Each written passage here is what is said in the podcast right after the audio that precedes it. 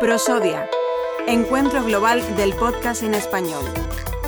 Una producción de Cuerty Podcast para Prosodia.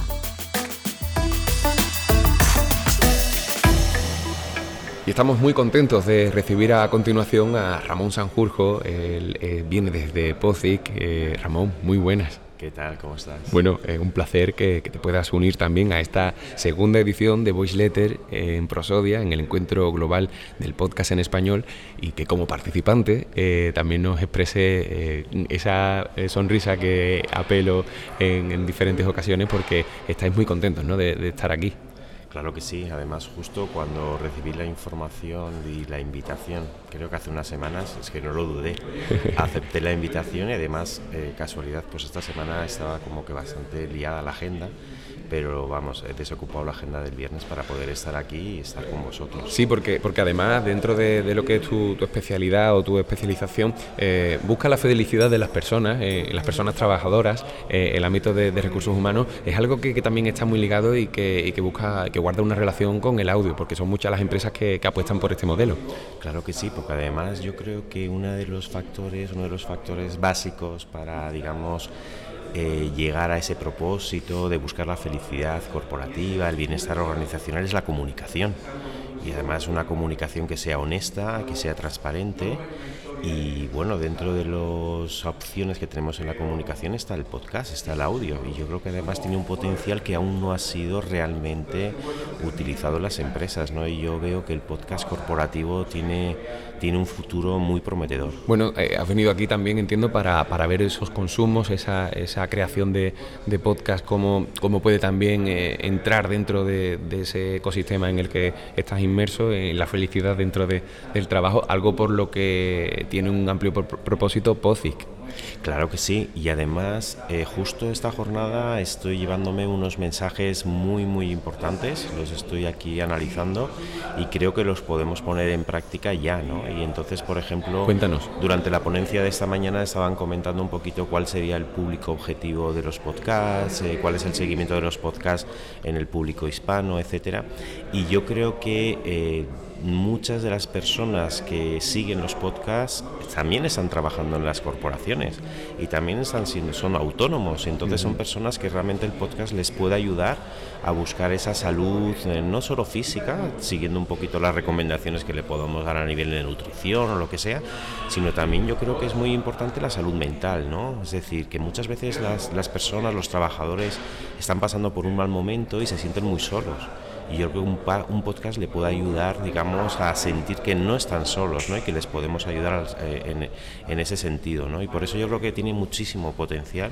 Y he venido aquí para ver cómo podemos analizar ese potencial y cómo lo podemos empezar a implementar como un plan de acción de comunicación en las, en las empresas, ¿no? Porque yo creo que pueden ayudar mucho, mucho, mucho a los empleados. En el ámbito organizacional, como, como antes has indicado, eh, la comunicación es parte clave y, y el audio eh, es una narrativa que invita sobre todo a, establecer un diálogo, ¿no? Y, ese pegamento, esa unión, eh, genera lazos que después difícilmente, desde el ámbito emocional, eh, son difícil despegables. Claro, y no solo, digamos, lazos, conexión, sino también incluso podríamos decir compromiso y fidelización, ¿no? Es decir, yo en esos momentos estoy pasando un mal momento por A o por B, puede ser personal que afecta a mi trabajo o puede ser laboral que afecte a nivel personal, ¿no? Y entonces buscando audios específicos que me ayuden cómo solucionar, cómo autorreflexionar, cómo poder eh, hacer frente a, en esos momentos que para mí son críticos, yo creo que creas esa conexión, ese vínculo siempre y vuelvo a insistir que los audios también sea una comunicación transparente, sea una comunicación honesta y que muchas veces se base, eh, digamos, en elementos científicos. ¿no? Como especialista, eh, sobre todo en ese campo, ¿no? las relaciones laborales en el ámbito empresa, donde se busca, hemos hablado de, ese concepto, de la felicidad, eh, ¿cómo valoras el hecho de esa atención eh, que se presta de manera individual? Porque al final le estás hablando al empleado prácticamente al oído ¿no? y le estás contando eh, cuál es el propósito de tu empresa, ¿no? que al fin y al cabo es que seas feliz trabajando dentro de tu organización. Claro que sí, y sobre todo creo que es importante es que dentro de este proceso de transformación que puedan tener las empresas, además de, eh, digamos, analizar eh, tanto las, eh, digamos, la forma de liderazgo, analizar también incluso la forma de comunicar, yo creo que es importante dar también soluciones individuales, ¿no? Porque no todos tienen los mismos problemas en un momento determinado. Entonces yo creo que, como dices tú, ¿no? Ese audio, ese podcast llega a nivel individual y me ayuda a nivel individual. Y si a mí me ayuda a nivel individual, me ayudará también a nivel de equipo, a nivel colectivo y a nivel corporativo, ¿no?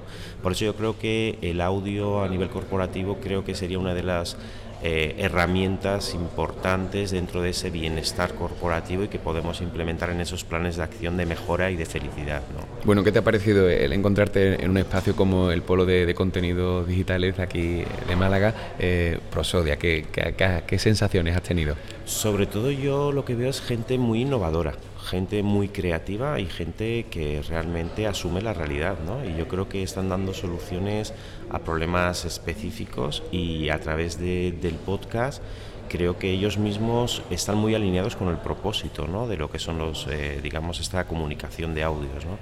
Entonces yo creo que sí que me he encontrado aquí mucha fuerza, mucha energía, mucha colaboración, lo cual también es muy importante, ¿no? porque al final eh, yo soy más de las personas que prefiere colaborar que no competir, ¿no? Y yo creo que al final la colaboración consigue resultados muchísimo más positivos y, muchísimo más eficaces, ¿no? Entonces, lo que he visto aquí son muchas ganas, mucho, mucha gente alineado con el propósito y además gente de todas las edades.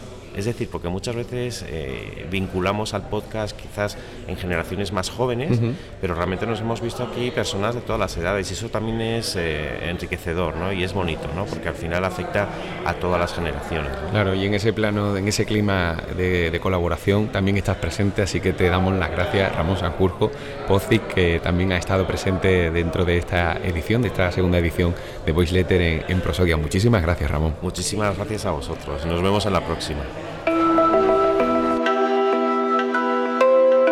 Prosodia, segundo encuentro global del podcast en español.